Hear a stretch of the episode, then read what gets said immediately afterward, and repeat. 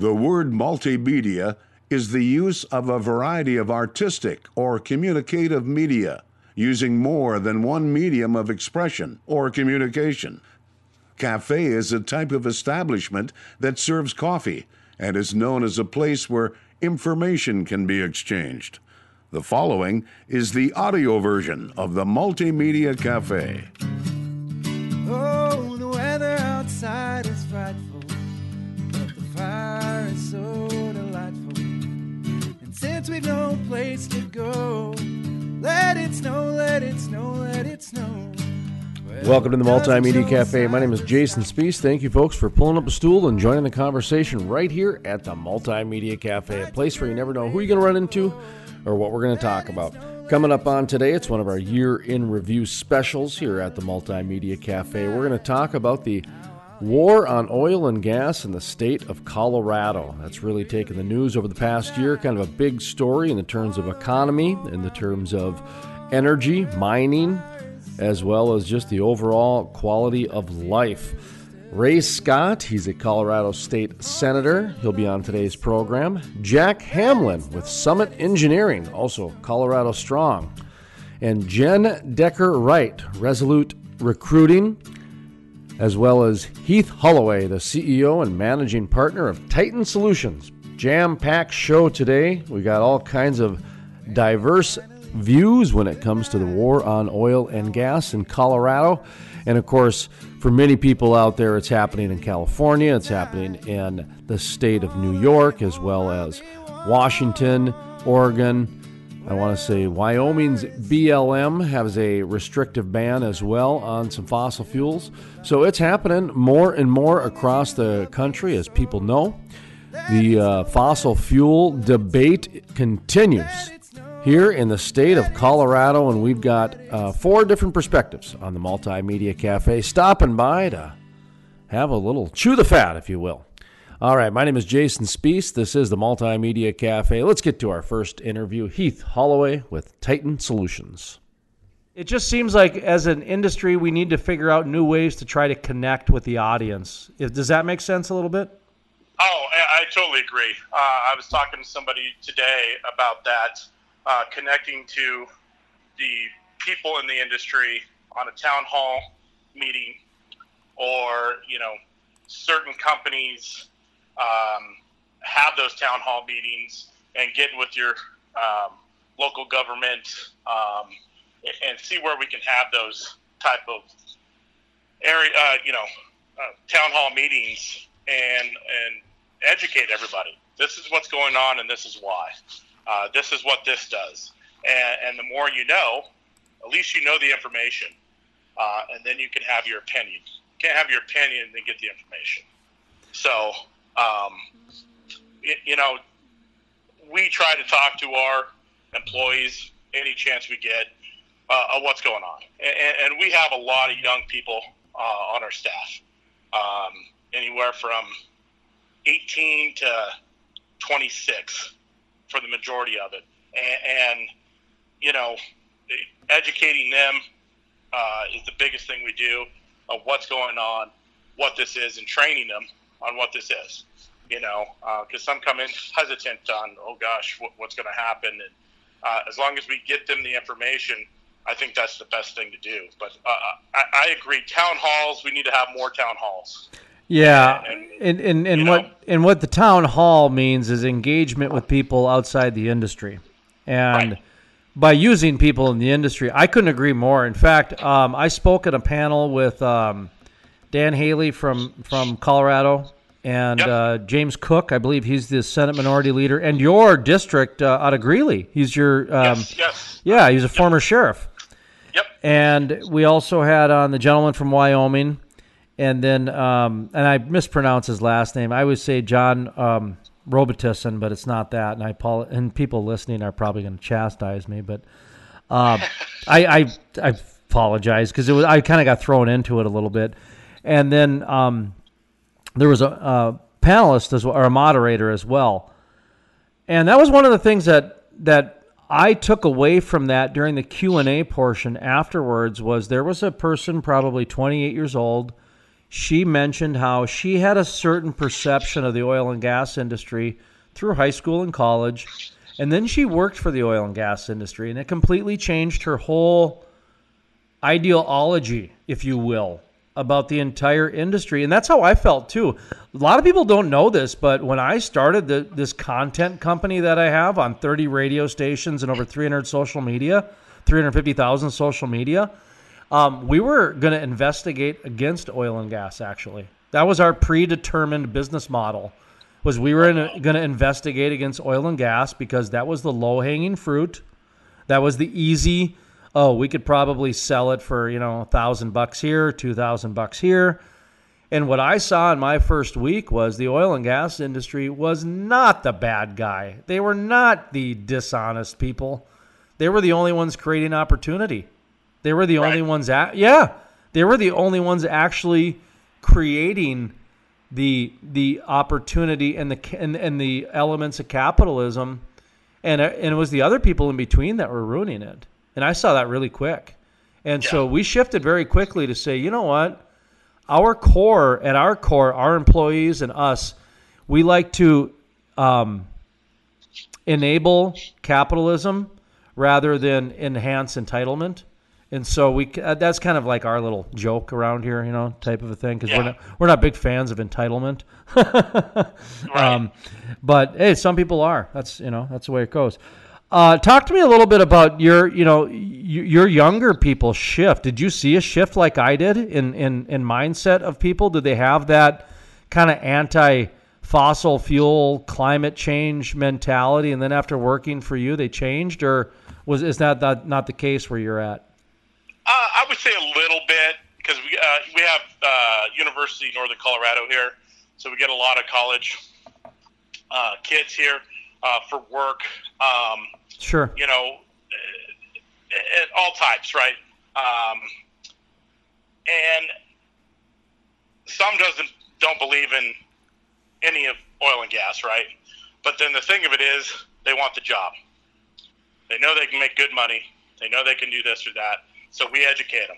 Then you do get that kickback of, oh, I thought you guys just did this or did that, or it was more like this or that. No, it's like this. We take care of our people. This is a family, oil field family. If we go to North Dakota, we go to Wyoming, Texas, anywhere, we're all family at the end of the day. Mm-hmm. Um, and we're trying to do better all the time, and we're trying to do good all the time. Um, so it, it was kind of fun to, to see some of them change. Um, now they still have their political view, or they see, uh, you know, in a different way. Um, and that's okay. But now they're educated, you know, uh, and, and trained on how this works and what this is. And, and you know, we're only doing our aspect and, and a few other aspects of the oil field. And there's still a lot out there. You know, we're not going to coach, mentor, and train them on because we don't know it. And that was Heath Holloway with Titan Solutions. To listen to the full-length interview or to check out other exclusive interviews, visit the crude life dot com. That's the crude life dot com. We're going to take a quick break. We continue. We'll come back with more interviews on the war on oil and gas in the state of Colorado. My name is Jason Spiess. This is the Multimedia Cafe Year in Review. We're still goodbye. So long as you love me so. Let it snow, let it snow, let it snow.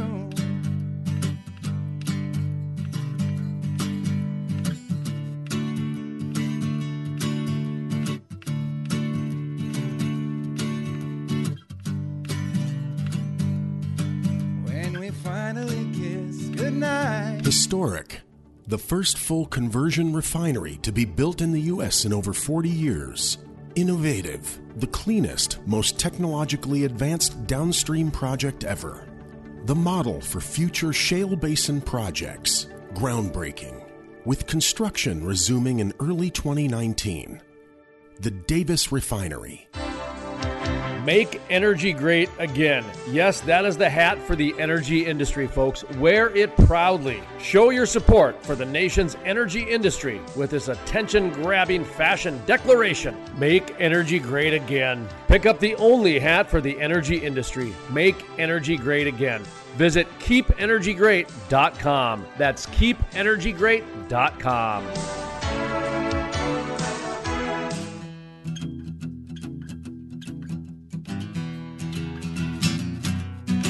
Sleigh bells ring, are you listening?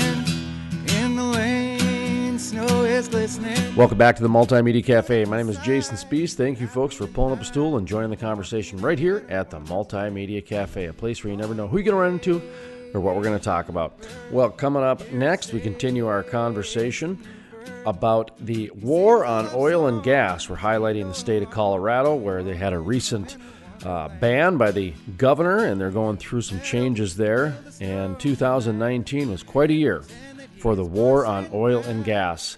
Jen Decker Wright, she's our next guest with Resolute Recruiting. Decker Wright comes from an oil and gas family, generational oil and gas family. All right, this is Jen Decker Wright with Resolute Recruiting. Year in review here at the MultiMedia Cafe, talking about the war on oil and gas in Colorado.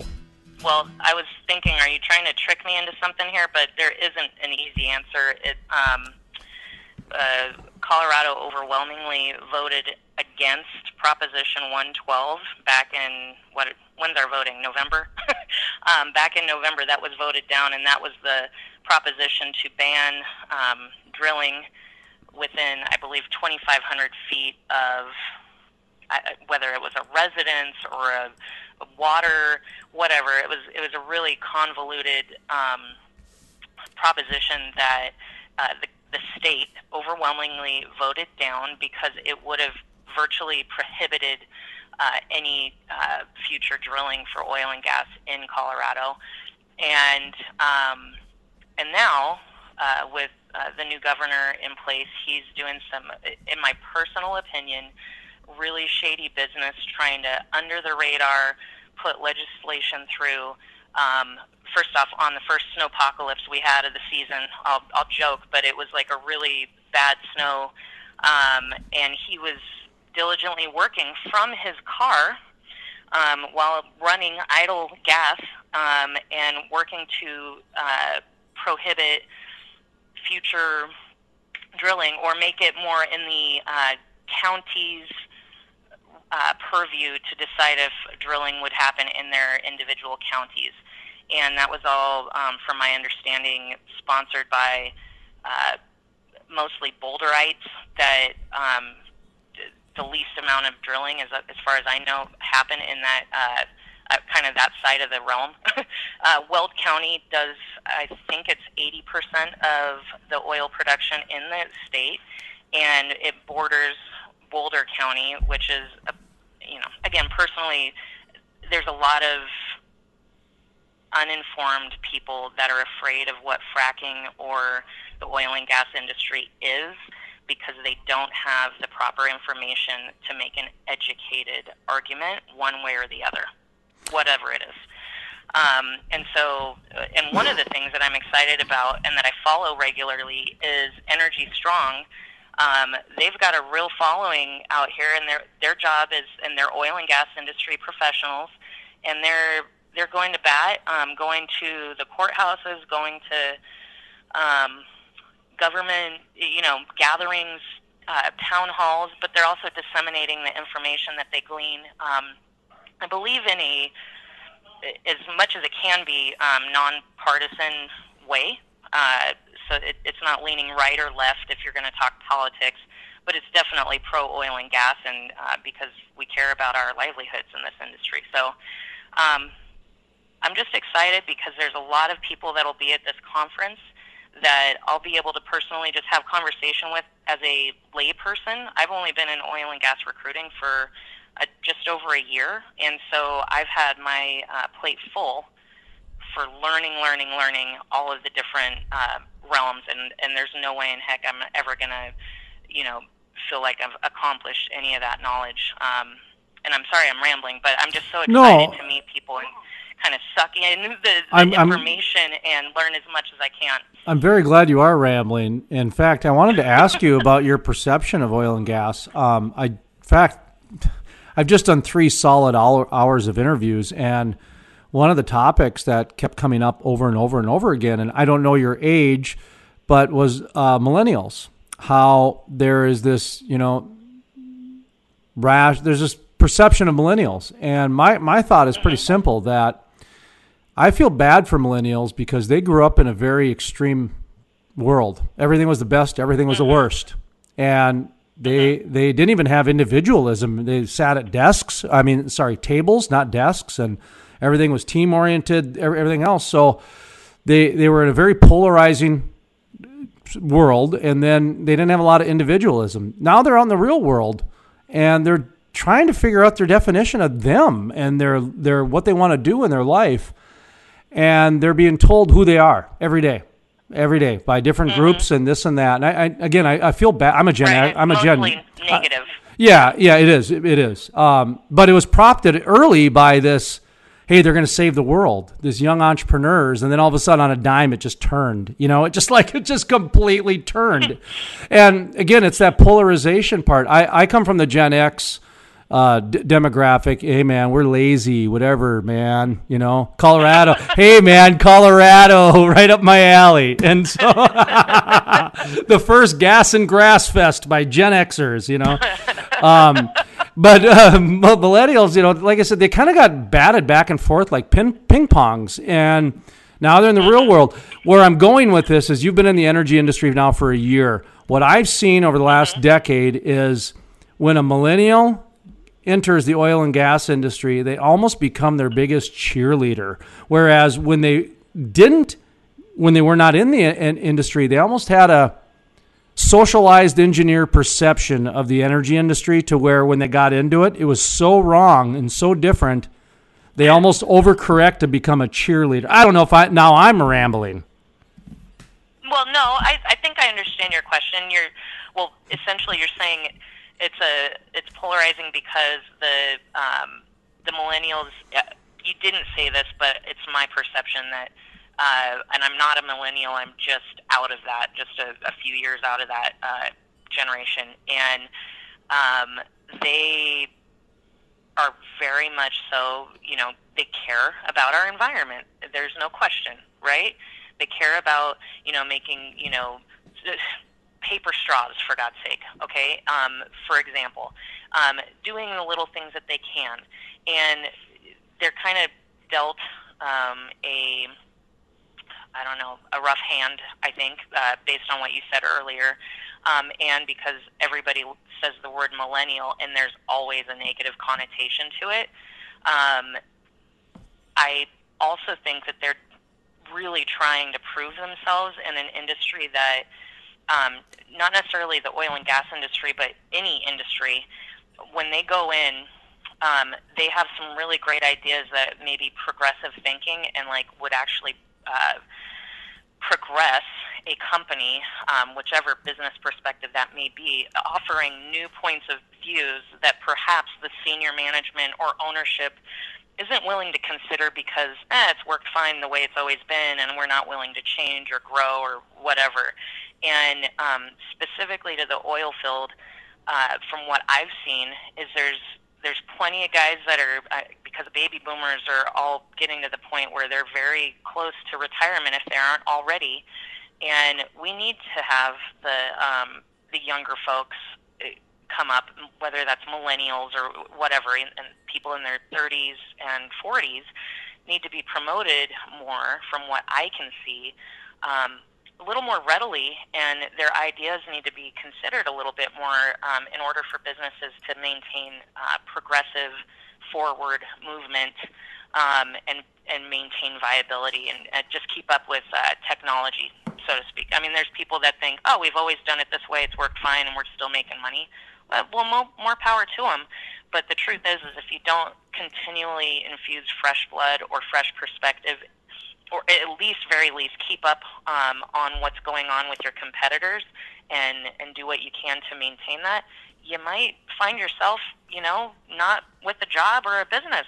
Um, and so one of the ways they can do that would be to encourage growth from the bottom, and that would be from the younger generation that they need to train up. And that was Jen Decker Wright of Resolute Recruiting, talking about the war on oil and gas in Colorado. To listen to the full-length interview or to check out other exclusive interviews, visit the crude life dot com. That's the crude life dot com.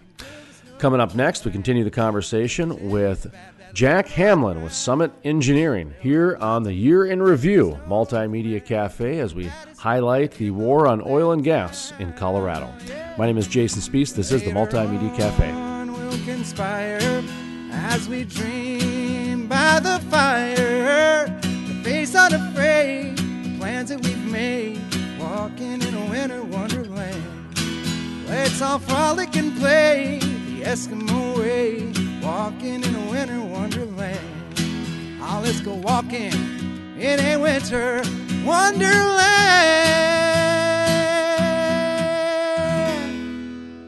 Oh. Historic. The first full conversion refinery to be built in the U S in over forty years. Innovative. The cleanest, most technologically advanced downstream project ever. The model for future shale basin projects. Groundbreaking. With construction resuming in early twenty nineteen. The Davis Refinery. Jason Spiess, the most trusted voice in the Bakken. I totally agree with you, and the word that you brought into this is fact.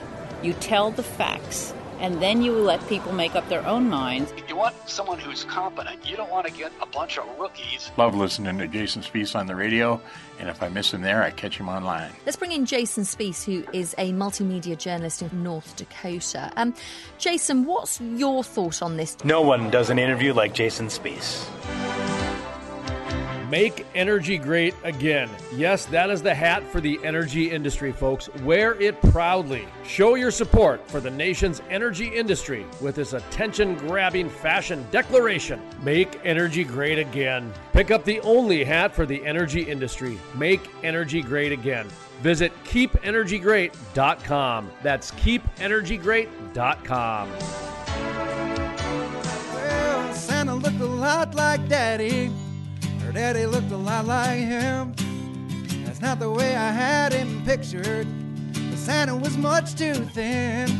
Welcome back to the Multimedia Cafe. My name is Jason Spiess. Thank you, folks, for pulling up a stool, joining the conversation right here at the Multimedia Cafe, a place where you never know who you're going to run into or what we're going to talk about. Coming up next, we continue our conversation about the war on oil and gas in Colorado. Up next, Jack Hamlin with Summit Engineering. In the breakfast bars in the morning, you know, I'd be talking to strangers, and they'd look over their shoulder before they said they worked in the oil and gas industry. And that was weird to me because I always thought Colorado embraced the oil and gas industry. So I watched the evolution happen over the course of like five years. And um, talk to me from your perspective how that evolution kind of happened. Yeah, so the evolution was, was um, it was quick. So I completely agree with you where people kind of have, have, some people have started to look over their shoulder before they, they discuss uh, what they do in oil and gas. Um, a large amount of us, including myself, don't. We're very proud of what we do. And having seen it and been boots on the ground in the industry for eleven years, um, very educated on what goes on. And so there's, when I look at it, uh, it's really interesting. That, so you've got the same groups that all want the same thing is what it boils down to. So uh, we consider ourselves environmentalists. When you look at, like, air quality's never been cleaner. Um, that's a fact. Ever since the E P A was instituted, uh, our air has never been cleaner as it is today. That's because of natural gas consumption, um, converting old coal plants, converting uh, other infrastructure to, to take clean domestic natural gas. The, the evolution of this, it, it It really, it rocked our industry, and, and that is what created Energy Strong, and uh, that's why I think there's been such a, um, uh, people have kind of clamored to that. Uh, we, we've got over fifteen thousand members on social media, uh, on, on a group that was effectively started, a, you know, during Prop one twelve just six, six or seven months ago. Um, so the, so the evolution was, uh, when you look at how Senate Bill one eighty-one happened and, and how we got where we are today in such a short period of time, yeah, Prop one twelve came through. That was all the focus. We fought that. The state spoke. I mean, it was it was beat by a very sound margin that they don't want those types of restrictions on the oil and gas industry, because it is uh, an important piece of not only the economy and jobs and all that, but energy prices and uh, combating uh, energy poverty and and. Even our, our biggest detractors, they get they, they get in the shower every morning on you know using a hot water heater, turn on their A C or furnace, get in a car that's powered by fossil fuels and made by fossil fuels. And so our perspective was, you know, we're we know we're we're doing a good thing. It is virtuous. Fossil fuels are virtuous. Uh, that's why people that you know come and uh, argue against fossil fuels, they still use the product every day. It's the realization there's how do we communicate and, and prepare better. So during Prop one twelve, we're looking at that. That gets beat, and then out of the blue, for a lot of people, some people may have known about it, but out of the blue, I didn't really understand how government worked, to be honest with you, at a, at a regional and state level. Didn't realize that these types of laws could be passed without a vote or being put onto a ballot. That's partly my own Uh, ignorance there, but a lot of people have that. They're not engaged in day-to-day politics and the the town hall meetings and the meetings and um, uh, state legislative meetings and that. And so uh, as these things started to unravel, we realized, you know, that yeah, we beat Prop one twelve, then Senate Bill one eighty-one came through, and that is a much larger threat to our industry and our way of life. Um, So the evolution was so fast, we needed an agile group of people that would show up and weren't afraid to speak a message that wasn't filtered, that was just, this is the story.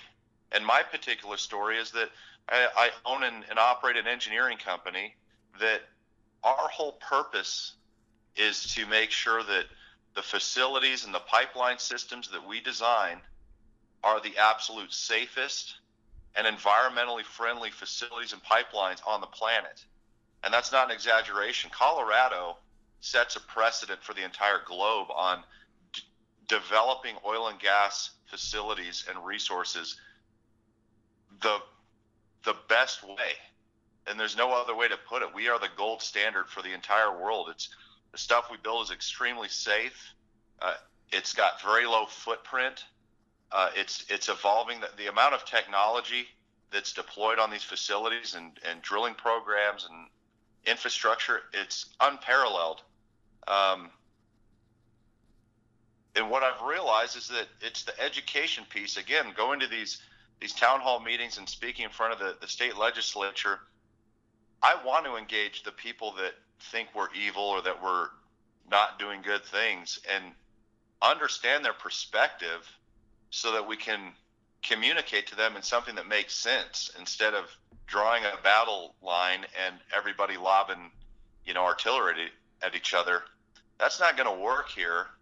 And at the end of the day, it's, you know, Colorado's unique. We've got communities, you've got commu- you've got communities on top of existing and newfound oil and gas reserves, and they're all competing with Um, you know, industry and environmentalism. So you've got like this perfect storm of, of things happening at like this epicenter of one of the largest producing basins in the country. And so you've got uh, you've got people who are um, who have oil and gas development in their in their communities, and they uh, were oil and gas is not doing a good job at communicating what and how they're doing things, in my opinion. And so that's that's really the problem we need to solve. How could something as complex as, as energy independence and commodities that you consume on a daily basis, how on earth could that be a partisan issue, right? So you've got you've got politicians towing a narrative or or a a, a, a way of discourse that people just buy into, and that's that's a frustrating part for me. And that I, I'm an unaffiliated voter. I, I'm too fluid in, in so many things that I can't I can't wrap my head around that. So that's where it gets frustrating. What I look at is, man, the, the American consumer, the, the average American citizen, it seems like the the uh, the short-term memory uh, is just not there uh, when it comes to day-to-day life. I, I remember back four or five years ago when gasoline got to like four dollars and thirty cents a gallon or something like that, and it was on the verge of Mad Max out here. That was Jack Hamlin with Summit Engineering. To listen to the full-length interview or to check out other exclusive interviews, visit the crude life dot com. That's the crude life dot com. We continue our interviews here about the war on oil and gas as we continue our year in review at the Multimedia Cafe. Up next, Ray Scott, state senator with Colorado. My name is Jason Spiess. This is the Multimedia Cafe. Yeah, Santa looked a lot like Daddy. Her daddy looked a lot like him. That's not the way I had him pictured, 'cause Santa was much too thin. He didn't come down the chimney, so Mama must have let him in. Well, Santa looked a lot like Daddy. Her daddy. Historic.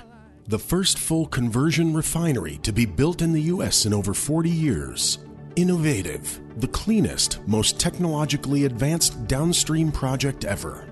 The model for future shale basin projects. Groundbreaking, with construction resuming in early twenty nineteen. The Davis Refinery. Jason Spiess, the most trusted voice in the Bakken. I totally agree with you, and the word that you brought into this is fact. You tell the facts, and then you let people make up their own minds. You want someone who's competent. You don't want to get a bunch of rookies. Love listening to Jason Spiess on the radio, and if I miss him there, I catch him online. Let's bring in Jason Spiess, who is a multimedia journalist in North Dakota. Um, Jason, what's your thought on this? No one does an interview like Jason Spiess. Make energy great again. Yes, that is the hat for the energy industry, folks. Wear it proudly. Show your support for the nation's energy industry with this attention-grabbing fashion declaration. Make energy great again. Pick up the only hat for the energy industry. Make energy great again. Visit keep energy great dot com. That's keep energy great dot com.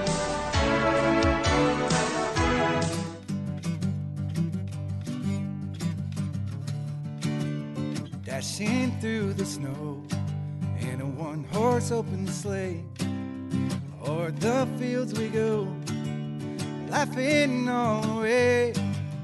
Welcome back to the Multimedia Cafe. My name is Jason Spiess. Thank you, folks, for pulling up a stool, joining the conversation right here at the Multimedia Cafe, a place where you never know who you're going to run into or what we're going to talk about. Coming up next, we continue our conversation on the war on oil and gas in Colorado. Here we talk with Ray Scott. He's a Colorado State Senator.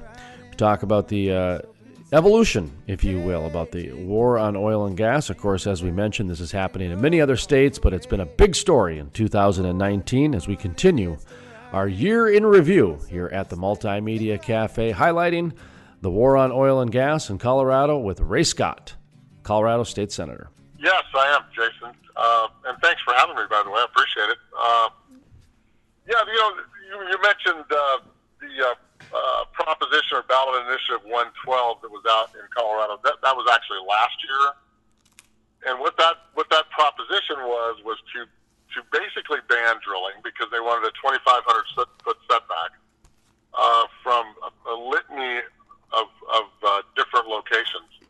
And what it did was, if you think about twenty-five hundred feet, it, it it actually turns into a mile because you have to do a circumference around a location, right? So it turned into a one-mile setback, which effectively just put people out of business. So then what happened is we had Senate Bill one eighty-one that the governor put forth this last legislative session, which, of course, passed because Colorado has flipped again in one of our cycles where we have Democratic control throughout the entire state house. So that bill passed. Um, it's the reincarnation of one twelve, basically, is what it is, just under a different title. Uh, many different stipulations. But I think that what was really interesting about this particular situation was this governor, Jared Polis, who was a congressman prior to that, was the father of the anti-fracking movement in Colorado back in, I believe it was twenty fourteen. Of course, when he ran for governor, then he had to come out and be more moderate, and he, he couldn't say those types of things, uh, or he would have had a difficult time getting elected. So he was embracing and, and saying that, you know, he would work with the energy companies and, and do all the, you know, he said all the right things. Well, one eighty-one came along, and what we learned really, really quickly here in Colorado was he did not intend to govern like a normal governor. What he intended to do was what he learned in Washington, D C from President Obama, was let your regulatory agencies be your heavy hand, and that's what he did. So the, the one eighty-one structure is such that they wanted to call it local control to satisfy some of the front range folks, like, you know, the Boulder crowd, we call it, um, so that they would have control over regulations, setbacks, the things that were negotiated usually with the state agency, only on a local level to make it sound like the locals now have control. But what they failed to tell people was that the state will still set the regulations, but a, a city or a county cannot do cannot do anything less than what the state law says. So just for a silly example, if the state regulators say that we have to have a twenty-five hundred foot setback from a pine tree, for example, the county in that case cannot come back and say, well, five hundred feet's okay with us. So, you know, by saying local control, it was, it was a massed effort uh, on his part to try to make it sound like he was being an all-inclusive governor and that we would have this local control uh, piece to our, our, our oil and gas industry. And it's, it's a crushing blow. So that, that's kind of where that whole piece came from, was in discussions, because he, he didn't only do it with just oil and gas, but he did it with some other agencies also, and he's he's still continuing that trend today. In your piece on the, I'm sorry, in your piece on the Federalist, you talk about how uh, Governor Jared Polis, is it pronounced? Correct. Okay, he was the founding father of the anti-fracking movement in Colorado. Yes, he was. So that that's pretty incredible, actually, to be the founding father. You know what I mean? That you didn't join the oh, yeah. group; you created the group. Well, you know, he, he's a he's a very wealthy individual. Okay, uh, he had, you know, reportedly several hundred million dollars of, of his own personal wealth, uh, and he he started that whole process back when we started fighting fighting that five years ago, five six years ago, and. Uh, Yeah, you, you would have, there's a fascinating book out there that you could read if you ever had the time. It's called the uh, the Colorado Blueprint. And what it was is that the, the book talks about how the opposition party, in my case, which would be the Democrats, wrote a blueprint back in two thousand four on how to take over Colorado. And I would suggest to your listeners, don't, I don't care where they're at, that they should read that book. You can get it on Amazon or someplace. It's a quick read. But it talks about how they built an organization, more like a corporation, to go out and take Senate districts and representative districts uh, from Republicans, because, you know, we we kind of believe in the rules. The other side doesn't believe in the rules so much, really. And, I, and if you if, if somebody wants to read that book, what they're going to see is a group of four incredibly wealthy Coloradoans, Jared Polis, our governor, being one of them, wrote this blueprint. And they enacted the blueprint, and lo and behold, he's now our governor in twenty eighteen. So they're, they're, they went full circle with this. It took them, you know, fourteen years to do it, but they did it. Um, and I, you know, I would suggest to your listeners that this isn't just a Colorado problem. Uh, that yes, people in New Mexico and Utah and Wyoming and Montana and the Dakotas need to be concerned about these things, because it, it's it's a it's almost a religion, right? I mean, if these mm-hmm. these folks have, have They've learned how to hit those emotional triggers without any logic whatsoever. And that was Ray Scott, Colorado State Senator. To listen to the full-length interview or to check out other exclusive interviews, visit the crude life dot com. That's the crude life dot com. That's going to do it for today's program. I'd like to thank Ray Scott, State Senator from Colorado, Jack Hamlin with Summit Engineering, Jen Decker Wright with Resolute Recruiting, and Heath Holloway with Titan Solutions for coming on today's program and being part of our year in review here at the MultiMedia Cafe as we highlight the war on oil and gas in Colorado. That's going to do it for today's program. We'll be back next week at this time on this radio station. For those of you streaming us on the net or downloaded one of our podcasts, we appreciate it very much, choosing us as part of your content here at the MultiMedia Cafe and The Crude Life. My name is Jason Spiess. I'd like to thank you folks, and from the staff here at the MultiMedia Cafe, once again, my name is Jason Spiess, asking you to savor life and enjoy the spice. Oh, jingle bells, jingle bells, jingle all the way. Oh, what fun it is to ride in a one-horse open sleigh. Hey, jingle bells, jingle bells, jingle all the way. Oh, what fun it is to ride in a one-horse open sleigh. Let's take a ride.